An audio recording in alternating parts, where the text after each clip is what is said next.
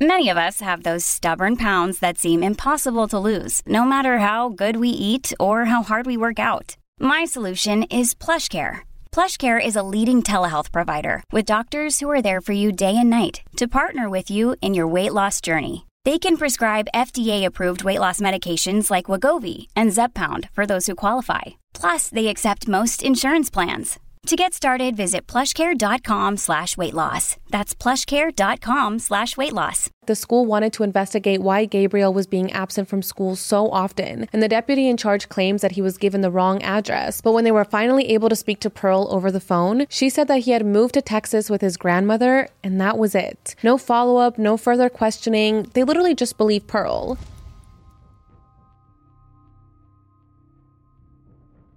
Hey everyone, welcome back to What Happened with Jackie Flores. I'm Jackie, and I'm super, super excited that you guys are listening to episode 13 of my podcast. Today's case just absolutely breaks your heart. Anything that involves child abuse is just so difficult to talk about. I don't get how people can do this and how someone can abuse an innocent child, a child that literally can't fight back. Today, we're going to be talking about what happened to Gabriel Fernandez. This is another highly requested video, and I do want to put a trigger warning that we are going to be talking about child abuse. Now, there is a six part documentary series on Netflix Netflix about what happened to Gabriel and about the trials and, you know, everything that happened. I believe each episode is about like an hour long. So it's kind of an investment to watch it. And I was able to get most of the information from the documentary as well as from other articles and court documents. So there's just a lot to go over. So with that, let's jump right in and let's talk about what happened to Gabriel Fernandez. Gabriel Daniel Fernandez was born on February 20th, 2005, to his mother Pearl Cynthia Fernandez and his father Arnaldo Jose Guadalupe Contreras in Palmdale, California. Gabriel was a sweet child who was always really loving with those around him. People that knew him described him as kind and just always so helpful. In photos of Gabriel, he looked so happy and sweet, just like any other kid. He was curious, warm, and full of potential. His mother Pearl grew up in a troubled home where her father was in and out of prison. Her mother would hit her as a child child and she started drinking alcohol and using drugs at a very young age, at around nine years old, which is crazy. Now, because she was doing this, it essentially stopped her brain from developing correctly. She actually dropped out of school in the eighth grade, and as a teenager, she says that her uncle tried to sexually abuse her and that she was sexually assaulted by a group of men. Now, her drug and alcohol use continued into her adulthood, and her relatives say that she was very abusive and controlling in all of her relationships. She was also diagnosed with multiple disorders, including a depressive disorder, a developmental disability, bipolar disorder, and PTSD. Now, Gabriel's father, Arnaldo, was in and out of prison for the majority of the time that he was in a relationship with Pearl, which ultimately led to their separation because of how absent he was. The two of them had three children together. They had Ezekiel, Virginia, and Gabriel, with Gabriel being the youngest of the trio. Now, when Pearl found out that she was pregnant with Gabriel, she didn't want to continue with the pregnancy, but she did so anyway. When Gabriel was born, Pearl didn't even want to hold him, and she didn't really seem to care about him at all. She just left left him at the hospital because she didn't want another child, which is so sad. Like, that just absolutely breaks my heart. And it's so frustrating because if she didn't want the child, you know, she had options. So why did she go through with the pregnancy? Now, Pearl's family actually didn't really object to Pearl not keeping Gabriel because Pearl already had a record of child neglect and abuse. So her great uncle, Michael Lemos Carranza, and his partner, David Martinez, told Pearl that they wanted to take care of Gabriel. You know, if she didn't want him, they would take him. So Gabriel moved in with his uncle uncles, and they raised him for four years. Gabriel's older cousin, Emily Carranza, spent a lot of time with Gabriel when he was a child. And although she eventually separated herself from her family, she said that Gabriel was really happy with his uncles. She said that he liked to play, jump around, and he would even help his uncle Michael plan his birthday parties. You know, Gabriel was just so loved by them. Video footage also shows Gabriel living a happy life while with his uncles. In 2009, Pearl's parents, Sandra and Robert, believed that Gabriel shouldn't be raised by two gay men. So so the grandfather moved Gabriel out of the house, believing that the uncles must have molested him. But there was no evidence of this and it wasn't reported to the police. And you know, that's just so messed up. I mean, if there's no evidence that this happened, why is the grandfather saying this? You know, why is he stereotyping two gay men and making it seem that they're taking care of a child, so the child must be getting abused by them. You know, just because the uncles were gay didn't mean that Gabriel was in any danger living with them. So Emily, Gabriel's cousin, and several other family members did not believe Michael could do something like this because he cared so much for Gabriel, and Gabriel just absolutely loved living there. He never made any complaints. So after this, Gabriel moved in with Sandra and Robert, his grandparents, for a few years. And in 2012, when Gabriel was just eight years old, Pearl actually wanted custody of Gabriel and her two other children because she knew that she would get additional welfare benefits if she had children of hers living in her home. Yeah, that's why she wanted her children. Not because she loved them and wanted to take care of them. She just wanted money, which is so messed up. You know, she didn't want Gabriel because she missed him and, you know, wanted to make things right with him or because she realized that she loved him and him being with her was the best thing for him. It's just really frustrating and so sad. So Gabriel's grandparents tried fighting this, but ultimately police said Gabriel and the kids were legally allowed to be with his mother. But the family wasn't happy about this. Pearl already had a record of child neglect and abuse. In 2003, she was being investigated involving a car accident where her son suffered a head injury since he was not wearing a seatbelt. Also, a family member of Pearl's called CPS because she was beating her other son. In 2007, another report was made because she allegedly wasn't feeding her daughter and threatened to break her jaw if she cried. She was just an abusive mother and she was still giving Gabriel, regardless of everything that she had done, because there was no formal paperwork stating that she gave custody of Gabriel to anyone else. So Gabriel moved once again, this time into the home of his 29 year old mother, Pearl, and her boyfriend, 32 year old Isauro Aguirre, which was at the apartments of the 200 block of East Avenue in Palmdale, California, with his two older siblings, Ezekiel, who was 12, and Virginia, who was 10. And Gabriel at this time was only 8 years old. So let's talk a little bit about Pearl's boyfriend. Now, Isauro grew up somewhat troubled as well. He failed two grades in school and he eventually dropped out. He was working as a security guard at AVL Private Security, and before that, he worked at Vallarta Market as security as well. Now, before becoming a security guard, he was actually a driver and a caregiver at the Woodland Park Retirement Hotel. His coworkers at the retirement hotel say that he was really nice and always helpful. Now, while we know what Isauro was doing, it's not really clear what Pearl's occupation was during this time, if she had any. Now, unfortunately, moving in with his mom and her boyfriend would end all the love and affection Gabriel had grown to know. Before that, he was living with his uncles, and they showed him so much love and so much affection. But now all that was gone. Upon moving in with them, the abuse and torture began. Gabriel began attending Summer Wind Elementary, and sometime after, his teacher Jennifer Garcia realized that something wasn't right with him. One day, Gabriel asked her, Is it normal for moms to hit their kids? Is it normal to be hit with the metal part of a belt? Is it normal for you to bleed? And immediately, this raised red flags for Jennifer, and she took action as she should. She followed the school's protocol and she called the child abuse hotline to report it. So a case file was opened for Gabriel and it was assigned to social worker Stephanie Rodriguez. So even with the social worker being assigned to ensure the well-being of Gabriel, he started to show up to school with very concerning injuries. Gabriel also didn't come to school every single day and he would often be gone for days or weeks at a time, which is just so crazy to me how the school didn't really think that was odd or didn't, you know, try to do something about that. In the documentary, the teacher speculated that he was gone from school so long because he wanted to hide his injuries. He had also come in with a bloody lip, bruises, black eyes, and patches of his hair were missing. So when his teacher Jennifer saw him like this, she asked how he got a bruised lip, and he said that his mom punched him in the mouth. When Gabriel said this, Jennifer was just in absolute shock. I mean, she couldn't believe that this was happening to one of her students, and she didn't know what to do at that moment. So the only thing that she could think of was to call the school principal and let them know about what had happened. The principal arrived at the classroom, and when they saw Gabriel,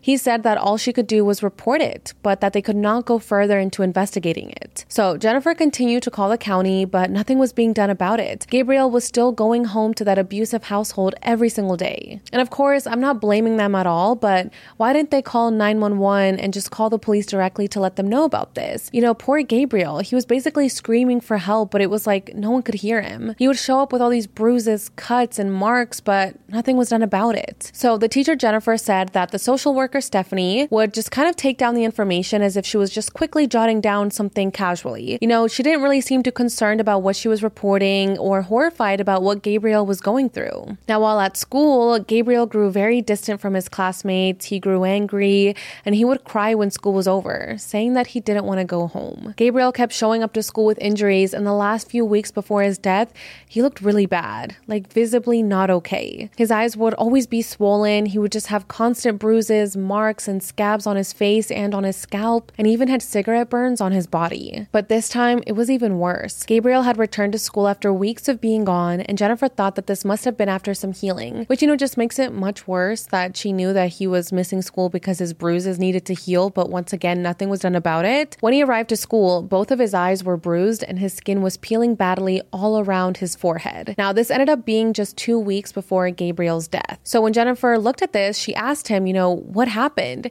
And he said, My mom shot me in the face with a BB gun. He said that every time she called CPS, he would get hurt worse. I can't imagine the pain that Gabriel was going through. I mean, he knew that asking for help would lead to worse abuse at his home. He was probably so confused and felt like there was no way to stop it. There's actually a photo of Gabriel from that day because the class was making Mother's Day gifts, and the photo was a part of it. In the Netflix documentary, Jennifer says that the class was working on a Mother's Day project and she asked if he still wanted to participate in it. And Gabriel said yes. Now, for him to want to give his mother something nice for Mother's Day despite being constantly abused by her at the home just breaks my heart because all he wanted was for his mother to love him and he just never got that. So he decided to participate and he wrote a card to his mom saying, My mom is special because she is a loving mom and I love her because she is beautiful. My mom has a pretty smile. I like to make her smile. My mom is as pretty as a flower and heart. He also made her coupons and one of them said, A time for me and you. And then another coupon said, I will be good. Now, the class also gave their moms photos of themselves holding the letters M, O, and M to spell out mom. And Gabriel took these photos knowing he wanted to give those to his mom. Jennifer says that when she took these photos of Gabriel holding that up, his injuries just looked so bad, but he was still smiling and he was still trying his best. Now, this part just really stuck with me because it really just shows how big Gabriel's heart was and how how much love he just wanted. You know, he deserved so much more and he was just let down by everyone. So by this time, deputies and multiple representatives from child abuse agencies went to Gabriel's home on various occasions, but they claim that they never found enough signs of abuse to remove him from the home. And sometimes they wouldn't even write a detailed report about their visit, and you know, some didn't even talk to Gabriel at all. Now, Pearl and Isauro would say that his injuries were from older kids around the neighborhood, or that he was playing with some of his siblings, or you know, that Gabriel hurt himself in an accident. So they would kind of just give excuses. And instead of the social workers questioning their statements, you know, given the severity of his they would just take Pearl and Isauro's word for it. They were just like, oh, yeah, that makes sense. Like, it was an accident. He was playing with someone that's totally understandable. So they weren't even asked to see Gabriel because I'm sure if they saw Gabriel in person and saw the injuries, you know, face to face, maybe they would have thought differently. Now, Gabriel's siblings said that Pearl ordered them to lie to social workers when they spoke to them, and they said that they obeyed because they feared that they would be abused just like their brother Gabriel. Now, Pearl's sister, Melissa, actually was scared for Gabriel because she knew how abusive Pearl could be. She slept over at the house frequently to try to protect Gabriel and his siblings from the abuse, but as soon as she wasn't there, things would just go back to normal normal. And she says that she felt helpless since she was just a teenager at the time. So just imagine like everyone going through this, everyone knowing that Pearl is abusive and that things are bad, but nobody can do anything about it. Now, three months before his death, Gabriel had written a suicide note that said, I love you so much that I will kill myself. And the daughter actually showed that note to her in home counselor, kind of like a therapist, but still nothing was done. All they did was call Pearl and she kind of just downplayed the whole situation and they believed her once again. So even after CPS knew all about this, he would still show up to school looking horrible. He showed up one day with one of his eyes bloodshot red in the corner. His skin was peeling, chunks of his hair was shaved. He had multiple marks still. I mean, these type of injuries just don't happen by accident. You know, they don't happen because you're playing around in the neighborhood or because you're playing with your brother. These are very serious injuries. So Jennifer says that she was just so frustrated because no one was taking his injuries seriously, despite her multiple calls expressing her concern concerns. On another occasion, when sheriff deputies showed up to Gabriel's house, they put him in their car and they told him that if he kept lying, that he was the one who would be going to jail. Which is just shocking to me the fact that they put a child in the back of a police car and just told him that he was a liar. Even though the adults are the ones that are responsible for this and they're the ones that should be accused of lying and they're the ones that should be in the back of a police car, they didn't do that. Instead, they told Gabriel that he was a liar and that this is what happened to liars, that they would end up in jail. On top of that, Pearl literally has a record for child abuse abuse and child neglect. So the fact that these officers were believing Pearl and they were believing everything that she was saying instead of, you know, looking at Gabriel and seeing his injuries and believing the child, you know, the innocent child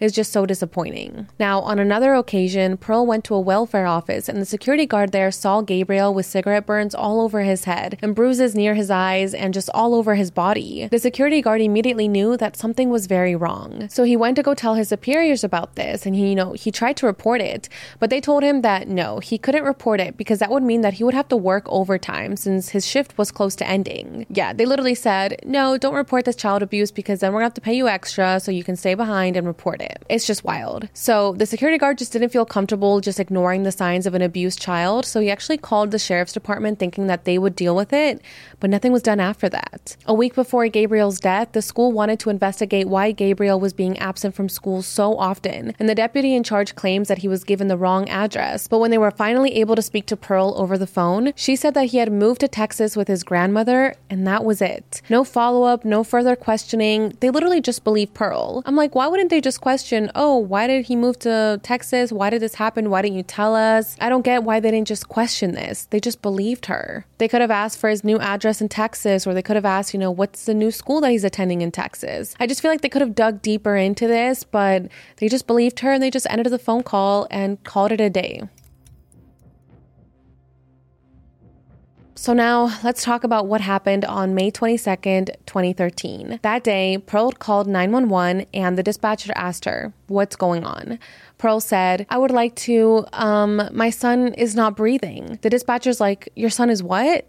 And Pearl just replies and said, He's not breathing. And something to note is that Pearl sounds pretty calm while talking about this. You would think that if you just saw that your child is not breathing, you might be freaking out and screaming over the phone. I mean, we've heard so many 911 calls in the past, you know, of cases that I've covered, where people are literally freaking out because their loved ones are not breathing. But Pearl isn't really too worried. Now, again, people react differently. You just never know how you would react in that situation, but it's still odd that she was so calm about this. Now, at the same time that Pearl is calling 911, her boyfriend is is also calling 911.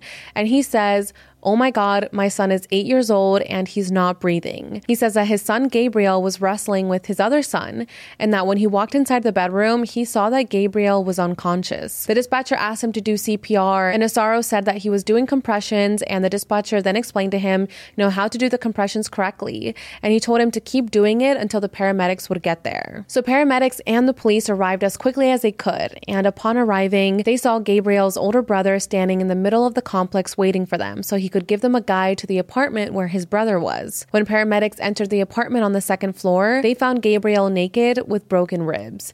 BB pellets stuck onto him, and a cracked skull. One paramedic said that it was like every inch of him had been abused. Another says that it was the worst scene that she has ever encountered, and it was clear that it was a case of child abuse to her as soon as she arrived. So, like I mentioned, paramedics had told Asaro to continue to give compressions and CPR to Gabriel until they got there. But when the paramedics arrived, they realized that Asaro didn't do that because Gabriel's face had blood on it, and Asaro had no blood on his face or his clothes or his hands. So he basically just pretended to do it on the phone. You know, if he had actually done it, there would have been blood on him, but there was nothing. Now, there was also blood all over the walls. So when police arrived, they noticed that Pearl and Asaro were kind of arguing and just acting really weird. They said that Gabriel and his brother were playing and that he hit himself on the coffee table. They also told them not to believe anything Gabriel says because he's a liar and he was gay. Now, why would that be the first thing that you would tell the police about your child who isn't breathing? Like, how does Gabriel being gay have anything to do with this? So, after this, Gabriel went into cardiac arrest and he was immediately rushed to the hospital in an ambulance. But neither Pearl nor Asaro got in the ambulance to go with him, which just makes things look even more suspicious to the police and the paramedics. So when Gabriel arrived at the hospital, the nurses who were taking care of him said that it was extremely difficult because they had never seen a child with this,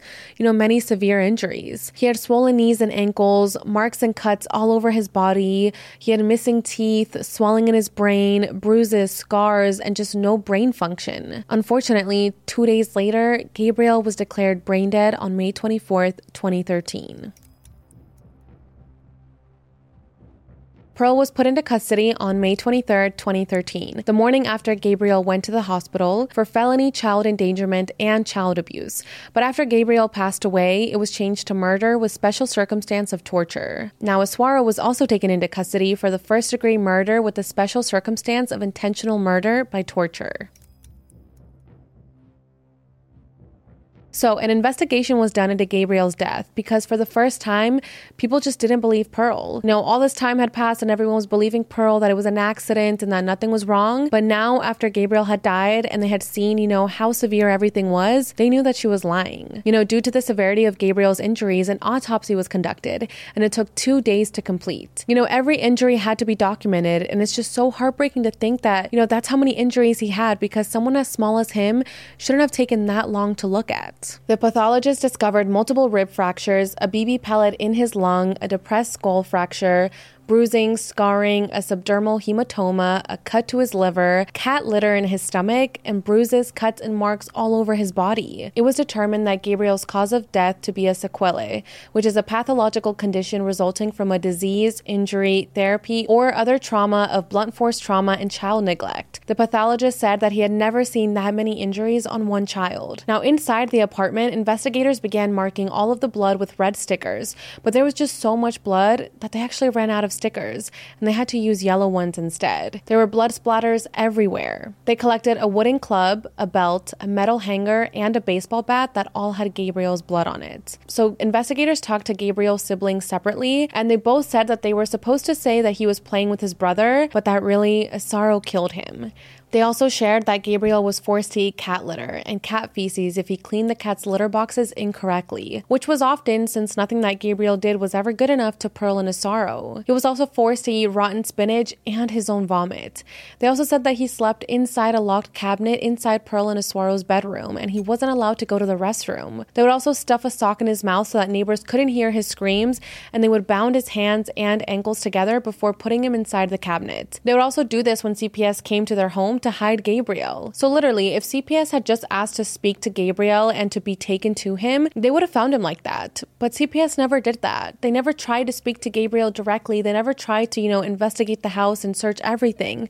Because if they had done that, they would have realized that he was actually being severely abused. Pearl and Isauro doused him with pepper spray frequently, and they punished him for being gay, and they tried to set him straight by punching him anytime he showed any feminine qualities. His siblings say that the two would laugh when abusing Gabriel.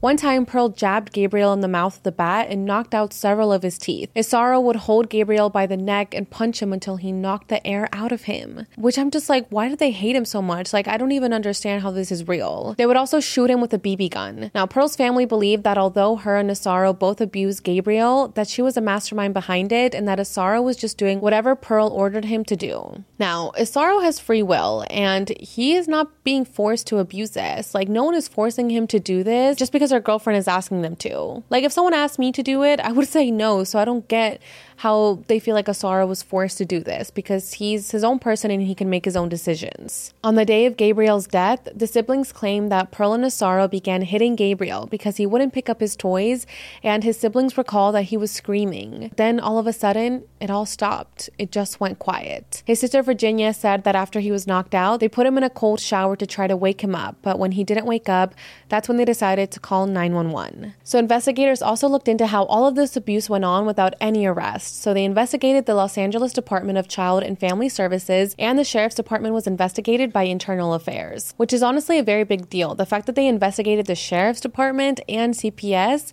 I mean, that doesn't always happen, but that's how severe all of this was, and they just knew that this wasn't something that happened overnight. I mean, there probably was, you know, a pattern of abuse that had happened that CPS and the Sheriff's Department had missed. So in 2016, social workers Stephanie Rodriguez, Patricia Clement, and their supervisors, Kevin Baum and Gregory Merritt were charged with child abuse and falsifying public records in Gabriel's case. They were accused of minimizing evidence that Gabriel was indeed being abused and falsely reporting that Gabriel's home life was improving when it was clear that it was only getting worse. Stephanie said that at the time she was responsible for Gabriel's case, she was also overseeing other children who she thought their conditions were equally or more dangerous. Now, I understand that the social workers might have been overworked and that they had too many cases at once. Like, I get that. You know, social workers are extremely overworked and overwhelmed, but it still doesn't excuse them from overlooking Gabriel's abuse. You know, he deserved to be safe and they did absolutely nothing to help him. You know, the conversations that they had with his mom, it would have taken them just as long to speak to Gabriel instead. So I just can't see how being busy is an excuse, especially when it comes to child abuse. Like, you would think that they would do everything that they could to figure out, you know, what actually was happening. From 2003 to 2012, there were more than 60 calls to CPS regarding Pearl, and she was investigated only eight times. Nothing was done. Yeah, 60 calls, and they only investigated eight times. Now, the DCFS said that their main goal is family preservation, and since everything seemed fine to them at Gabriel's home, there was no need to remove him from the home. But they didn't pay attention to all the calls and reports. They basically just went off what Pearl and Asaro told them. And you know, maybe if they had actually looked inside the home, they would have found Gabriel tied up and locked in the cupboard. Which again, it's wild that they just took Pearl's word for this because she literally had a history and a record of child abuse and child neglect. So it's just very disappointing. You know, they all had a duty to protect Gabriel and they just let Gabriel down.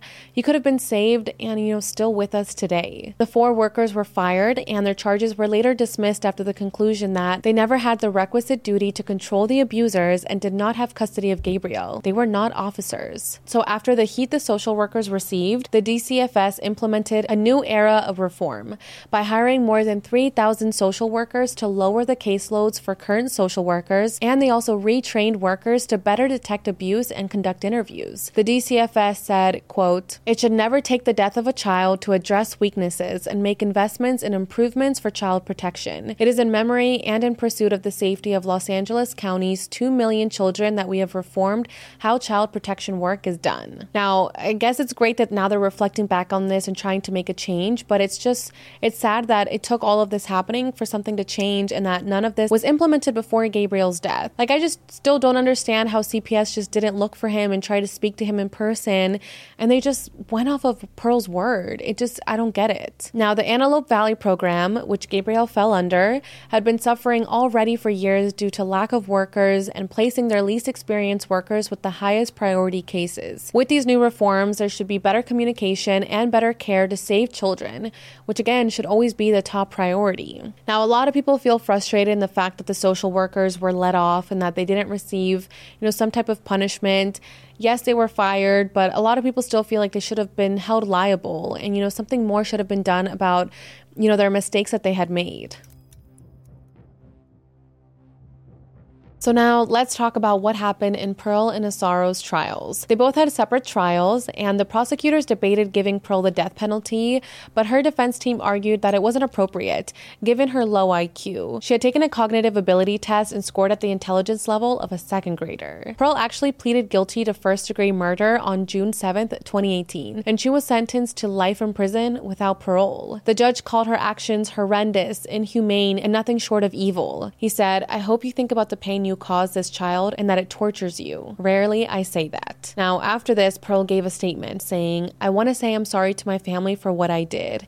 I wish Gabriel was alive. Every day I wish that I had made better choices. But it's just hard to take anything that she says seriously. Like, I don't know if she actually feels sorry for what she did and for what she put her children through, or if she's just saying that to kind of, you know, save her face and kind of just like look good in front of the judge and make it seem like she's remorseful for what happened. Now, some people think that the scapegoat theory was at play here since Gabriel's siblings weren't subjected to the same abuse. So he was kind of like the scapegoat of the family, meaning if anyone was upset or angry, those feelings were targeted at him. Now, in 2021, Pearl actually made a petition to get a resentence saying that she now could not be convicted of first degree murder or second degree murder for her son Gabriel because of a recent change in the law. Now, this new state law affects some people convicted of murder under theories that do not require intent to kill, including felony murder or unnatural, improbable consequences theory. So Pearl was basically saying, you know, I didn't actually intend to kill my son. I wasn't trying to do this. I wasn't the actual killer because she puts a blame on Asaro and that again, she just didn't act with the intention of killing Gabriel or assisting in his killing. She also says that she was not a major participant in this crime and that she did not act with reckless disregard to human life during the course of the crime. Now, it's just crazy that she's trying to say that, that she had no intention to kill him because she was literally feeding him cat litter and cat feces. How do you not think someone's gonna die if they eat that? Now, the judge that had sentenced her in the murder trial reviewed the petition and said that no, there is no way that she's entitled to a resentencing relief, and that by her own admission during her trial, she admitted that she was abusing him and that she was a participant in all of this. So, because of that, you know, everything and all the evidence, it just shows that this was intentional and she did participate in this crime over several months. Again, she would literally starve Gabriel, she would keep him in a box, she would not take care of him, she would just abuse this poor child. So, the fact that she's trying to claim that she didn't do anything and that it wasn't intentional is just so wrong. So, who knows if she's gonna try again to get her sentencing overturned? It's just really crazy that she's trying to do this because all of the actions that she made and everything that she did just shows that she did intend to end Gabriel's life. Now, a lot of people just wonder why did she do this? Like, why does she hate her son so much that she would abuse him and beat him and just torture him? Well, a lot of people think it's because she honestly thought that Gabriel was gay just because he lived with his gay uncles. Yeah, that's why. I mean, even if that was the case, like, why is that how homophobic she is that she needs to beat and torture her son? So, Pearl is currently still serving her life sentence at the Chowchilla State Women's Prison. Now, a woman who claims to have served time at the same prison has stated that Pearl has been physically assaulted by other inmates. Apparently, they have cut her with canned tuna lids and they have poured burning hot water over her. Other people have come out and said that she basically just gets beaten on a daily basis. One time she was beaten so badly that the person that was doing this told her that's what Gabriel felt. Now, I don't know if this is true. Again, this is just take things with a grain of salt, but she's basically having a miserable time in jail, which I'm just like, all right, well, that's what she deserves. So now let's move over and let's talk about Isauro's trial. He pleaded not guilty, and there was actually a full trial for him. Gabriel's cousin, Emily, says that during the trial, they showed such horrific photos of Gabriel's abuse that she almost had to leave the room. And when she locked eyes with Pearl, all she saw was darkness. Isauro's defense team tried to argue that the blame should be mainly on Pearl. One of Isauro's attorneys, Michael, tried to point the fingers at Pearl and said that Pearl was the one who hit Gabriel with the belt, shot him with the BB gun, and that she was pretty much responsible for everything that happened prior to his death. Now, Pearl's attorneys were basically saying the same thing about Isauro. So they were kind of just like pointing the fingers at each other and just trying to take the blame off them. However, despite all the back and forth, the judge agreed that Isauro was the major participant in the abuse and that he was pretty much the main aggressor. So the jury had no doubt that he was guilty of murder, but it was up to them to decide if he got the death penalty or not. The Netflix documentary interviewed the jury members, and they said that just one man didn't want to give him the death penalty because he believed that Pearl was more responsible. But the jury reminded him that Pearl wasn't the one who was on trial here, and also none of them were going to change their minds about him getting the death penalty. So soon after that, the jury member changed his vote, and it was now unanimous. Isauro was sentenced to death, and now he is currently waiting an execution date. The judge said that he would call it animalistic, except animals know how to take care of their young. That's such a bold statement, but it's so true.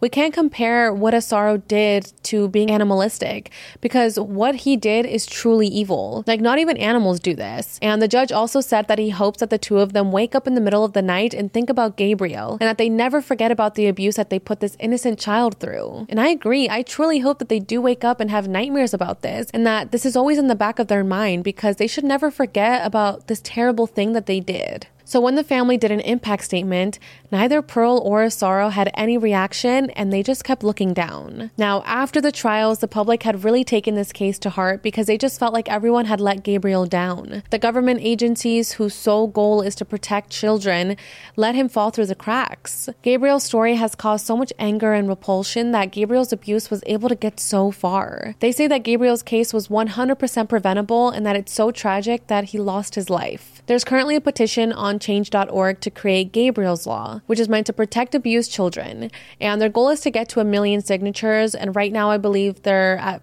500,000.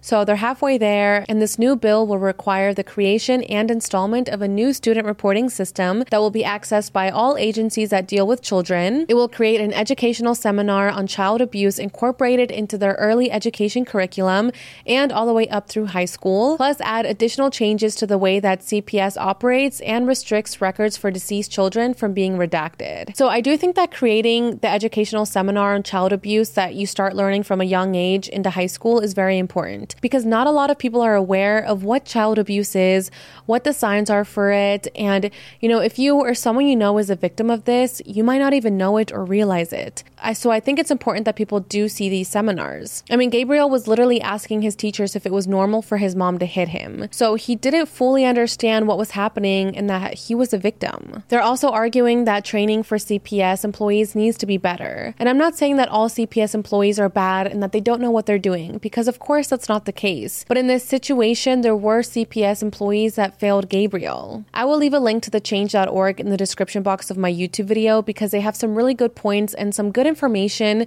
you know, of what they're trying to do by passing Gabriel's law. Just quickly to give an example, one thing that they're trying to do is that they're trying to have a system that will alert law enforcement and social workers of any extended absence that doesn't have any parent contact or medical documentation over a two day period. So, if a child misses school for more than two days and the school hasn't been contacted by the parents, letting them know that they're sick or that, you know, something happened and they don't have any medical documentation to back this up, then law enforcement and social workers need to be alerted about this. Because if this child hasn't attended school for two days and there's no logical reason as to why this happened, then law enforcement and CPS definitely need to look into it and figure out what actually is happening behind the curtain. Gabriel would have been 18 years old this year, and his family and community members gathered to celebrate and remember Gabriel. His cousin Emily says that it's so heartwarming that so many people remember him. There was even a car parade in his memory with streamers, balloons, doves, and a DJ playing music. The community wanted to honor Gabriel's life and his memory. A giant mutant ninja turtle also took photos with people who attended because Gabriel loved that character. People also shared how Gabriel has impacted their own lives. Now, Emily has set up a Facebook page called Gabriel's Justice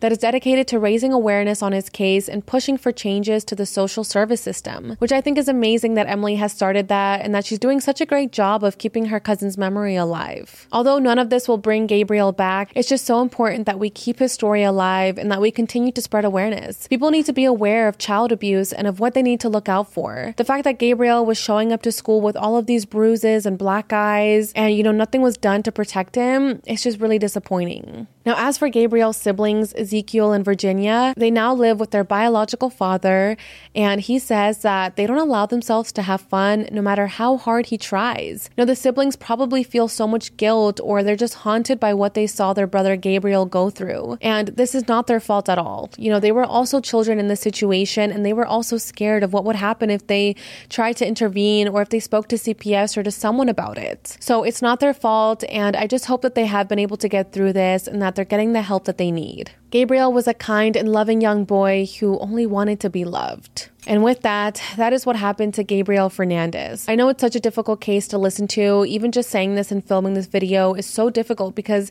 you know, Gabriel did not deserve this. The fact that he still wanted to make his mother a Mother's Day present despite all of the abuse and torture that she had put him through, it just breaks my heart that he still had love for her. And I'm just so happy that the people that hurt Gabriel are behind bars and, you know, are serving the punishment that they deserve. If you or someone you know is being abused, you can contact the National Center for Missing and Exploited Children at 800 843 5678. You can also go on their website to report any type of abuse, so I will link that under my YouTube video as well. Thank you guys so much for being here and for taking the time to listen to what happened to Gabriel Fernandez. Don't forget to follow, raise, and review what happened wherever you get your podcasts and subscribe to my YouTube channel, True Crime Jackie, for full video episodes. You can find me on Instagram at the Jackie Flores and on TikTok at True Crime Jackie. Thank you guys again so much for being here, and I will see you guys in the next one. Bye, guys.